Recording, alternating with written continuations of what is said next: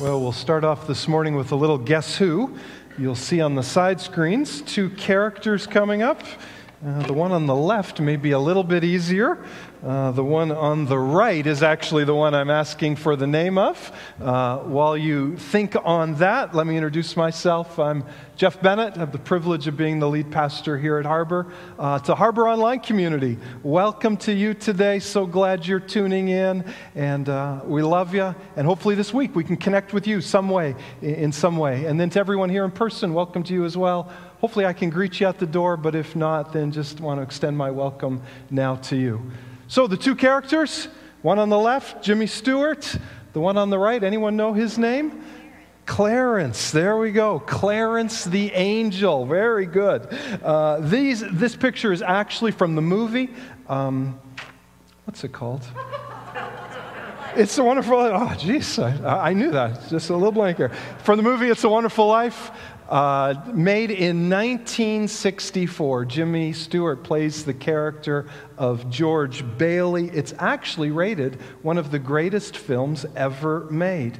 And uh, if you've never had, it's a Christmas movie, so if you've never had a chance to watch it, it, it, again, you see, you have to have a good attention span to watch it through because movies move at a different pace uh, today than they did back then. But the reason I mentioned Clarence is he's part of the plot. Is Clarence is an angel.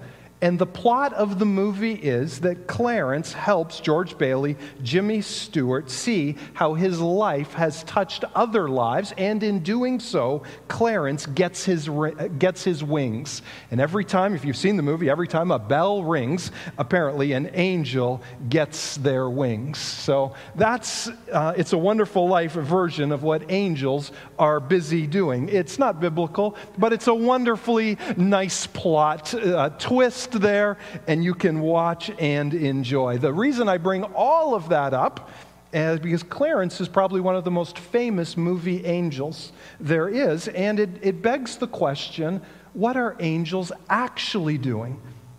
What are angels actually involved with? If they're not working hard to get their wings, what present day are angels doing? And Peter gives us one answer to that question in the book we're studying. He just sort of throws it in at the end. And if you're reading quickly, you'd miss it, but here's what Peter says about angels one thing they're doing. Even angels long to look into these things. Do you hear what Peter's saying there? He's saying, even the angels, they have a longing, a desire, a craving to look into, to gaze, to explore these things. Now, now we should pause there, and that should just humble us for a moment. Here's my general assumption. I have no proof on this, but my general assumption is that angels have a fairly keen intellect. They're smart. And my general assumption, just probably by the nature of time they have existed, uh, they are smarter than we are. That, that's my general assumption. No proof on that. But here's what Peter's saying the angels who are smarter than we are desire to look into something, they want to see something. They want to gaze. They have more to learn and they desire to explore and to understand this truth. That's what Peter's saying. Even the angels, they long to look into these things. Now, Peter is saying this not just to give us an update on what angels are doing, but it really matters to the thesis that he's building in the book of 1 Peter that we're studying. What Peter is writing to and he's talking to is a group of Christians who are, remember, this was the first week in the introduction, they're feeling like exiles. They're being excluded. They're being persecuted. They're being ridiculed and mocked for their faith in Christ, for the way they're living out their lives. They're very different moral code than the people around them. And so they're going through suffering and trials. And Peter is trying, in the midst of these distresses, in the midst of these trials, to give them encouragement. And if you were here last week, here's what Peter said In the midst of your trials, you can greatly rejoice. You can greatly rejoice. And last week, we looked at two reasons why you can greatly rejoice in trials. One is because our faith is being deepened. God is using trials to sort of scrape away the impurities of our faith and take us deeper. And we marked last week that what matters most is our faith.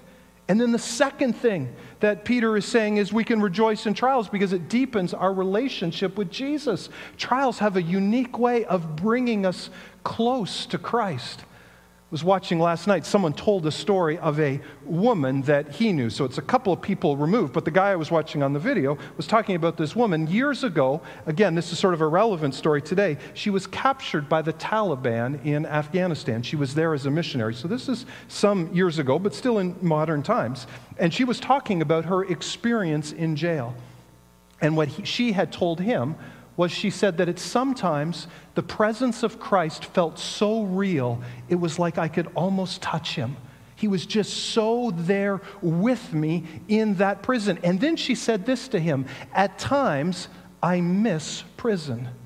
At times, I miss prison. What's she saying? It certainly wasn't the food that she misses. It, it was missing the very tangible presence of Christ with her because he so drew near to her in those moments. That's what Peter is saying. This story of this woman was saying, I could greatly rejoice in my trial because Christ felt so near.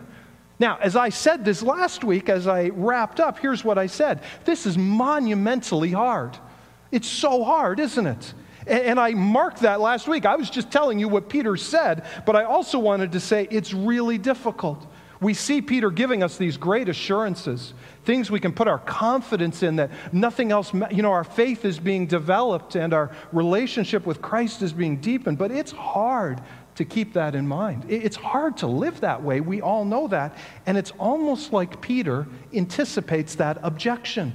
It's almost like he's saying, Yeah, I know it's hard, and so here's what I want you to do. I want you to do what the angels do. Keep doing what the angels do. That will help you be able to rejoice in your trials. That's the logic Peter is using. If you're finding it hard to rejoice, if you're finding it hard to see perspective, finding it hard to see your faith developing and your relationship deepening, then just do what the angels do. So if you're in a trial today, that's what Peter has for us. Return back and gaze into, explore what the angels are exploring. Now, if you're not in a trial, this is still really good advice. This is still really helpful words. If the angels, in their keen intellect, desire to know more about this, so shouldn't we also. So, whatever spot you find yourself today, what Peter is giving us is something really clear. He's saying, gaze into this, explore this. And then he's going to describe it. And then right at the end, he'll just give us some real practical ways we actually do that. So we're in 1 Peter chapter 1, and we're going to look at verses 10 through 12. Sort of what we do at Harbor. If you're new to Harbor, we just sort of pick a passage of Scripture most times and just sort of follow along and just sort of see the logic of what the author of Scripture is developing. So today it's verses 10 through 12, and right there you see at the end, verse 12 is even the angels long to look into these things. So that's how Peter ends. But we're asking ourselves the question what are these things? That's what matters. And if you go back to verse 10, we left off at the end of verse 9 last week. You go back to verse 10, here's it starts with three words in the NIV. Peter says, concerning this salvation. Concerning this salvation. And the whole rest of the verses deal with our salvation. And then at the very end, Peter says, the angels long to look into our salvation or into the gospel message. Just think about that for a moment. The angels need no forgiveness, they, they have never been defiled by sin, yet they have this deep interest in the gospel. In the deep, deep interest in our salvation. And, and here's what I would learn no one then completely ever knows all of the gospel. If the angels need to study it and think about it and, and you know, ponder it, how much more do we need to study and ponder and think and pray over the gospel? The angels are like encouraging us. They're students of the gospel, and they're saying to us, be students of the gospel also. So here's what, Peter's, here's what Peter, I think, is saying. If I was summarizing it in, in one sentence, how do we keep rejoicing in trials? What do we do when we don't feel we have much joy? We explore the greatness of the gospel. That's what the angels are doing. They're gazing into it. They desire to look and to understand more. And Peter would say the same to us. Keep exploring the greatness of the gospel. And so, what we're going to see in these next three verses is let me just give a little bit of an outline of how Peter, how Peter develops this. He's going to give us three agents, three agents that aid us in exploring the gospel. Who could help us in this exploration? We're going to see three agents, then we're going to see two descriptors of the gospel. Peter, you're saying explore the greatness of the gospel. What do you mean by the gospel? Well, Peter's going to actually give us two very clear descriptors, and then we'll see one source. Well, where do we actually find this, Peter? Where do I actually explore it? So it's three agents, two descriptors, one source. Let me just read the verses for you. They come quickly, there's a lot of words, but as I read, look for the three agents. Look for the three agents, the who's of who's going to help us do this exploration. 1 Peter chapter 1 verse 10. Concerning this salvation, the prophets who spoke of the grace that was to come searched intently and with the greatest care trying to find out the time and circumstances to which the Spirit of Christ in them was pointing when he predicted the sufferings of the Messiah and the glories that would follow. It was revealed to them that they were not serving themselves, but you, when they spoke of the things that have now been told you by those who preach the gospel to you by the Holy Spirit sent from heaven. Even the angels long to look into these things. Whew, take a breath. A lot of words there, isn't it? A lot of words there. So, we're looking at the three agents, the two descriptors, and the one source. Did you see any agents in there? Any who's that help us explore the gospel? The first come, it's words four and five. Concerning this salvation, the prophets. So the first agent is the prophets, those of the Old Testament Isaiah, Jeremiah, Ezekiel, the other prophets of the Old Testament. And what did they do? They searched intently and took great care. End of verse 10. What were they doing? They searched and they looked and they took great care to predict the future to predict that someone would come to fix the problem of sin in the world. That's what Peter is saying the Old Testament prophets were doing. But look at this fascinating phrase. Think, think of what Isaiah did and Jeremiah, Ezekiel, whoever your favorite prophet is. Look what it says there down at the end of, or middle of verse 12. What were they doing? They were not serving themselves, but you. They were not serving themselves, but you. Think about that for a moment. The whole book of Isaiah, it's just such a wonderful book full of this great prophecy. Who was Isaiah serving? He was serving not himself, but he was serving us today. Peter's saying to the people he's writing with, Isaiah was serving you. Now, certainly what he wrote would have been helpful for the people of the day, provided comfort and hope and gave them faith for a future. But ultimately, Peter is saying that we have this great privilege today that the Old Testament prophets wrote so that we could understand the gospel. Us today, in the age of Jesus, that's why they wrote. And he's trying to raise the great privilege we have of the point we're in, how they all work to serve and support us in our pursuit, our exploration of the gospel. The, the second agent, I'm going through these quickly, right down at the end of verse 12, it says, To you by those who preach the gospel to you. So one is the past prophets, number two is the present day preachers. And so when Peter writes, he's thinking of himself for sure and others who came, and we talked about this last week. The people Peter is writing to had never actually seen Jesus face to face. And so Peter's saying, How did they learn about Jesus? Well, preachers came and shared the gospel with them and shared the good news of Jesus. We have the same thing today. We might think, oh, no, we don't have this same advantage. Wouldn't we love to meet with Peter? We have this same thing today, this same privilege. We have Matthew and Mark and Luke and John and Jude and James and Peter. They all have written to us. If you wonder if they were to come, what would they say to us? They would open up the scriptures and say, Here's what I've given you so that present day you may know the heart of Jesus. So the first agent is the prophets of old, the second agent is the apostles of the New Testament, and the third agent, you saw it in two different ways the Spirit of Christ and then the Holy Spirit. So the Spirit of Christ is Jesus Christ in, pers- in the person of the Holy Spirit, taking up residence in the lives of the Old Testament prophets. In, in the New Testament here, it's the Holy Spirit inspiring the gospel words going out. Either way, the agent is the Holy Spirit. And God is saying, I've sent my Holy Spirit to confirm and to inspire and to reveal my infallible word to you. It's the Holy Spirit who's working through all of this to provide aid and help in the scriptures so that we might explore the greatness of the gospel. So, real quick, what are the three agents? The Old Testament prophets, the New Testament apostles, and the Holy Spirit. That's the three agents. Now, the two descriptors. How might you describe the gospel? We're going to explore the greatness of it. Peter gives us two phenomenal phrases. There's so much depth to them, but in your minds, what would you say? If I said, just give me a phrase to give me, help me understand the gospel, what would you say? How, how would you lay that out? Look, look at what Peter says here as his two descriptors. The first one is in verse 10 the prophets who spoke of the grace that was to come to you. The grace that was to come to you. That's how Peter explains the gospel. So, quick question here as you read that verse uh, Who is the initiator in those verses? Where does the gospel start? Who does it begin with? Well, as you look at that phrase, the grace that has come to you, it didn't start with us, does it? It starts with God. God, what Peter is saying is God has come to us. And this is the great news of the gospel. It's not what we have done, what we need to do, but it is what God has done for us.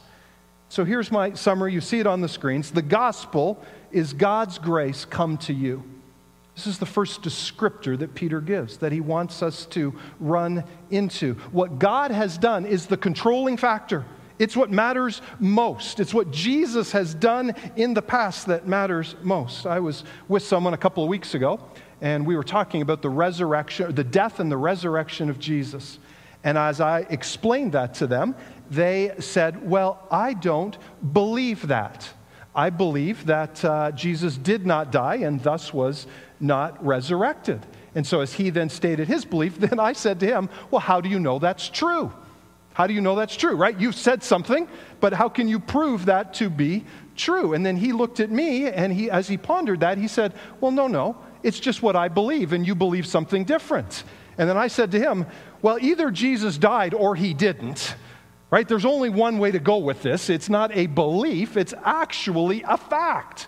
And then he looked at me a little confused, like he'd never thought of it that way before, right? It's like we were talking about George Washington, and he said, Well, I don't believe George Washington died. And I'd say, Well, I believe he died. There's only one right answer to that question, right? There's only one right answer. In the same way with Jesus. And we left the conversation by me saying, If you read the New Testament, if you read Matthew, Mark, Luke, John, they prove that he rose from the dead. But in some ways, this is what uh, Peter is giving here. The gospel is God coming to us with certain facts, with certain things that has happened. It's God taking the initiative in the past. God came through Jesus and what he did on the cross for us.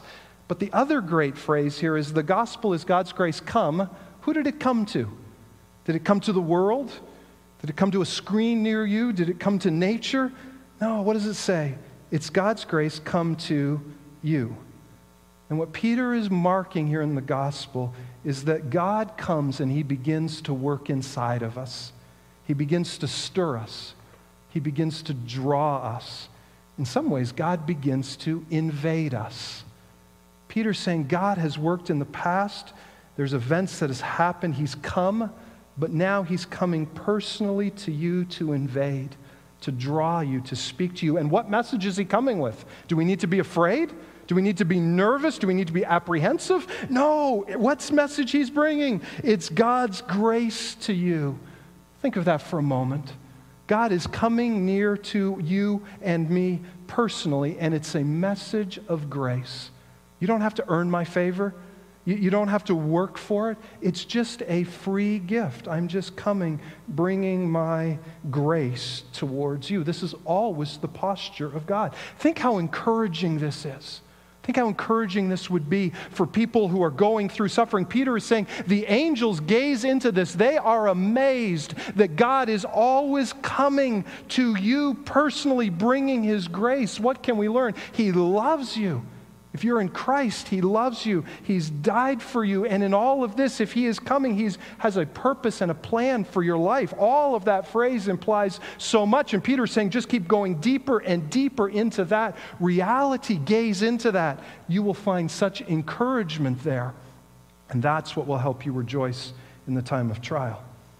Uh, this week, I, um, I'm part of a little gathering, and mostly Christians in the gathering. But then this week, uh, someone brought a friend, and she was not a follower of Christ, and she didn't know anyone in the group. So you've got to have great respect for her sort of showing up in this group where she knew that she believed something different than everyone else there. And she was great, participated wonderfully. And we got to the spot where we were talking about the grace of God and how it forgives everything all of our sin from the past, all from the present, all for the future, the overwhelming grace of God and His forgiveness of us. And she was processing that. And then she said, she said, I find this hard to believe.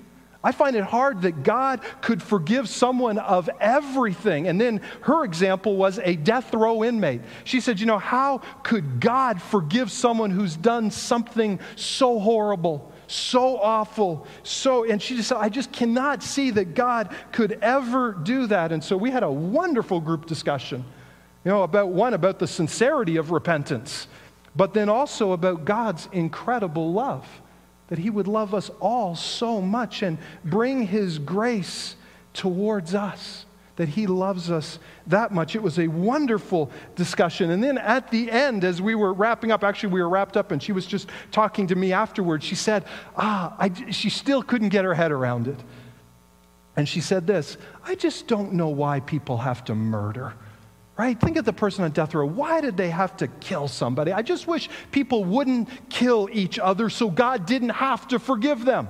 Right? And she said, I just wish people wouldn't lie. And I wish people wouldn't steal. And I just wish when people kept, you know, said they were going to do something, they would just keep their word. And she, I'm not repeating her list great, but she just sort of went through her list of moral things that she wished people would do and they were not doing. And she was lamenting that and thinking, why does God have to forgive when people are just, you know, messing up all the time? And she said that, and, and I, I agreed with her. I wish that was the case.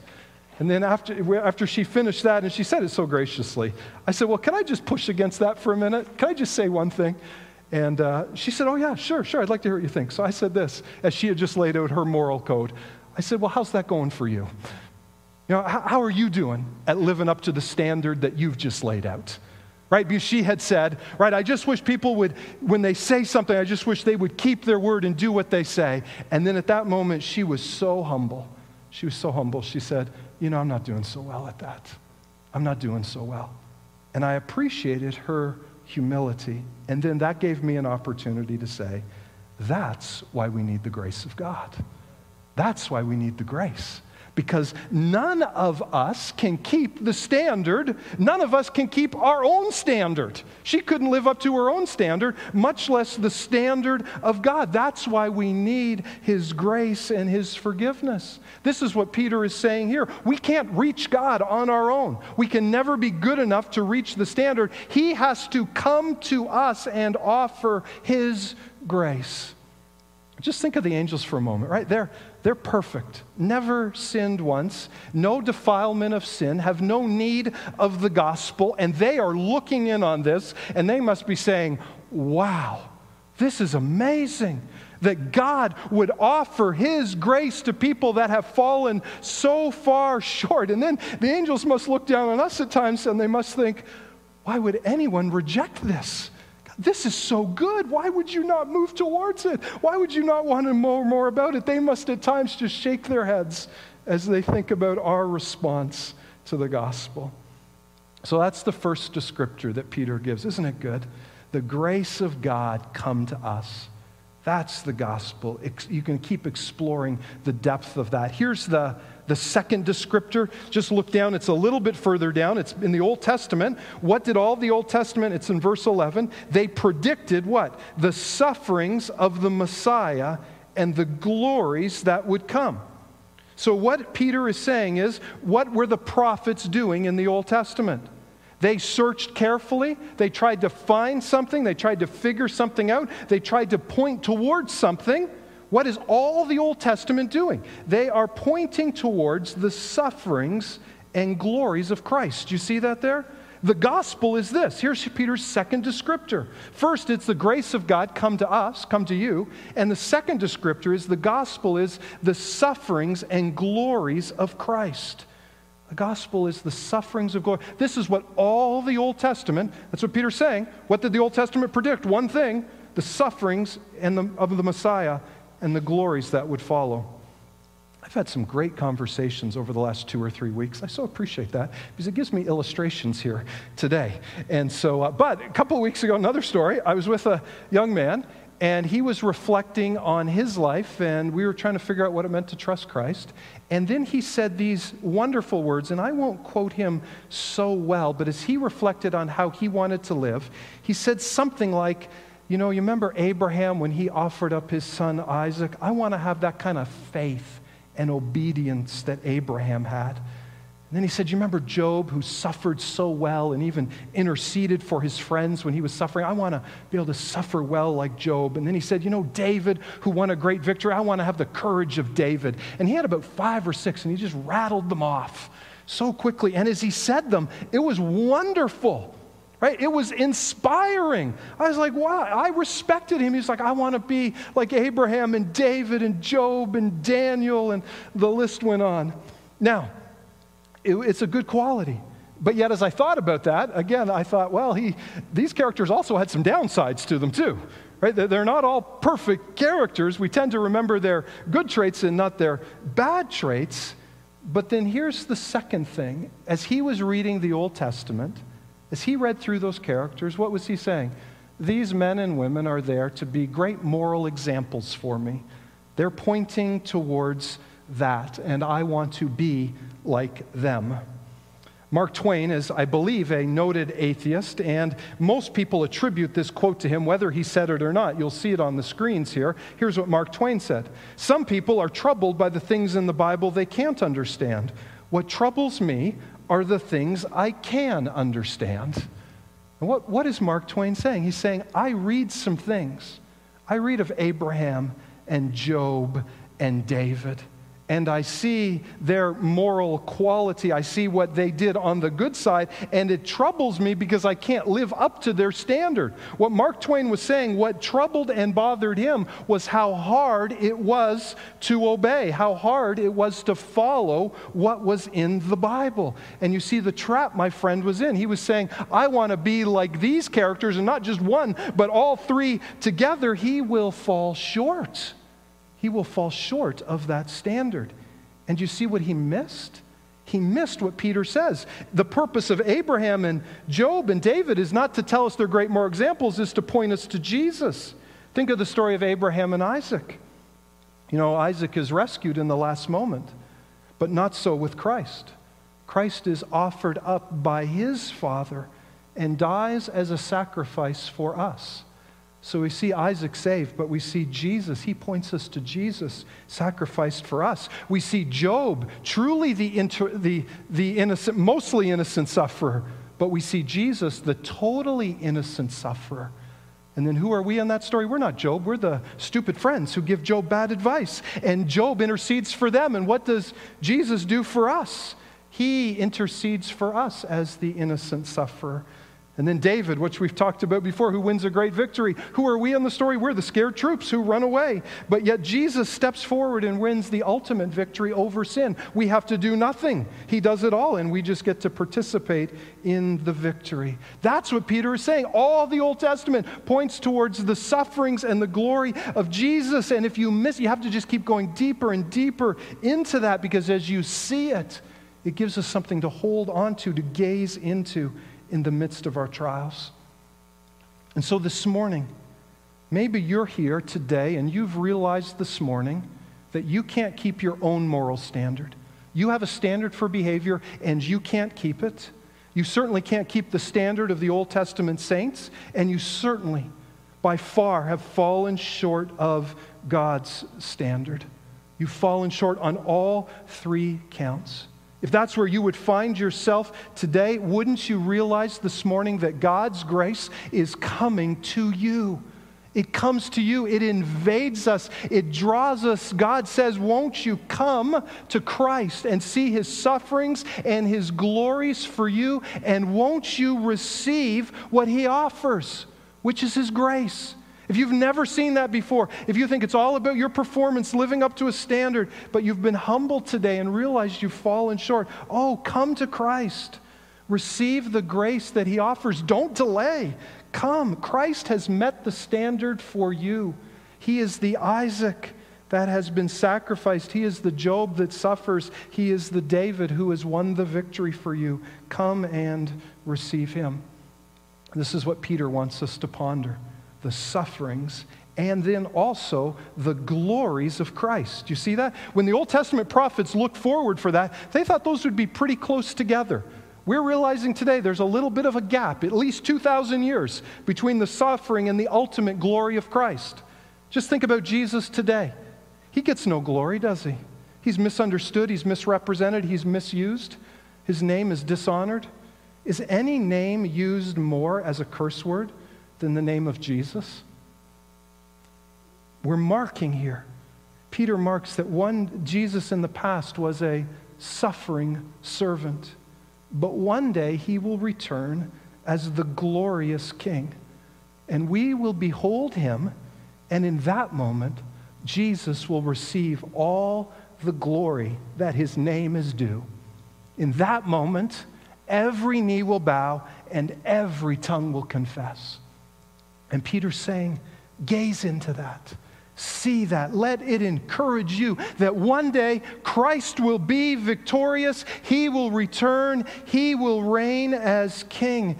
And it's like Peter is saying this all the suffering of Christ, it's going to lead to his glory one day. And that should encourage us enough. But here's the second thing Peter wants us to gaze in all of your suffering and all of our trials today, what does it lead to? It leads to glory it leads to glory as well. I don't understand how all that works out, but that's what Peter is saying. One day in our suffering, just as Christ will be receive glory, so will we.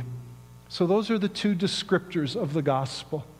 That's what Paul says. That's what Peter says the angels are gazing into. That God's grace has come to us and the sufferings and the glory of Christ. Aren't they wonderful descriptors? Couldn't you just spend a whole year just trying to unpack all that they mean. So we've got three agents, we've got two descriptors, and then, really quick here, one source. Where, where do we find this? How do we actually do this, Peter? How do we gaze in? How do we explore the greatness of the gospel? Well, Peter's almost told us, right? The three agents help us understand it. It's the Old Testament prophets, it's the New Testament apostles, and it's the Holy Spirit inspiring. And what do they all have in common? It's the Word of God, it's the Holy Scriptures. Where do we explore the greatness of the gospel? We explore it through reading this book, through being in this book. Yes, we find these things in nature and in our thoughts and in community, all valuable, but ultimately, Peter is saying all of these things, the Old Testament, the New Testament, and the Holy Spirit, was designed to put the Bible together. It is in this book that we discover and explore the greatness of the gospel more than anything else. We need to be students of this book. The number one indicator of how people are growing in their faith is the time we spend in this book. So I think I do this about once a year just to encourage us, encourage us in our Bible reading. And so let me do it again. I just transfer these slides from year to year. So you'll see on the three slides three quick ways that if you want to go deeper in the Word of God, this is the ESV Study Bible, best study Bible out there. I use it every morning. Uh, so appreciate it. It's got little notes. So you read and then you can understand more the scripture. It's so helpful. Then, if you're looking for a greater resource than a study Bible, and Christmas is coming, uh, you'll see the next slide. There's a commentary and there's a systematic theology. These are the two that I recommend. Just wonderful ways to understand, to just go a level deeper. And then the last slide you'll see is simply devotional material. Okay, so I get up each morning. I want to read the scripture. Yes, are there aids for me? These three help you go deeper into scripture. The first, as I recommended it last year, or the first, yeah, Tim Keller, he's got these ones on Proverbs. I've just been enjoying that. Uh, he's also got one on Psalms, he's got one on marriage. They really, they're short, but they have great depth to them. D.A. Carson, For the Love of God, two volume set. Could take you two years to go through that. And then lastly, if you want to do a little more reading and filling in the blanks, there's this whole series called, this one is called Philippians for you, but they have just about every book of the Bible you could choose. And you read a little bit of scripture, and then they've got some questions you answer, and you can go through those slowly or whatever pace you like. Wonderful aids in that regard. So Peter's saying these three agents all work to give us this one source, the Bible. And, and, and what Peter would be encouraging us today is this is where we explore the greatness of the gospel. We must be students of this book. This is where God's Spirit speaks to us about all that He has done for us. Fascinating, isn't it? That the angels never tire of looking into the gospel. All these years, 2,000 years, they're still looking in and exploring it. There is no end to gospel exploration. The depths of it are yet, we cannot discover all the depths, and we certainly can't apply all the facets of the gospel. And as you think of what will hold your attention over the long term, stuff will hold your attention for a season, for a year, even for a decade. But nothing will hold your attention over a lifetime. The only thing that holds it is the gospel. The only thing that holds our attention and our affections for our entire lives is the gospel. May that be the underlying conviction of our lives. That the one thing we need to gaze and look at is the one thing the angels are doing. Help me to discover and apply the depth and the breadth of the gospel to let it grab my attention and my affections to greater and greater degree. And may that be the underlying conviction of our church that the one thing that holds our attention, that binds us together, that draws us and captivates our attention and our affections is the gospel itself. Let me pray for us. Uh, Lord Jesus, we look and we mark that the angels will be are eternally fascinated by the gospel. And oh God, I pray, Lord, you see our level of affection and attention on the gospel.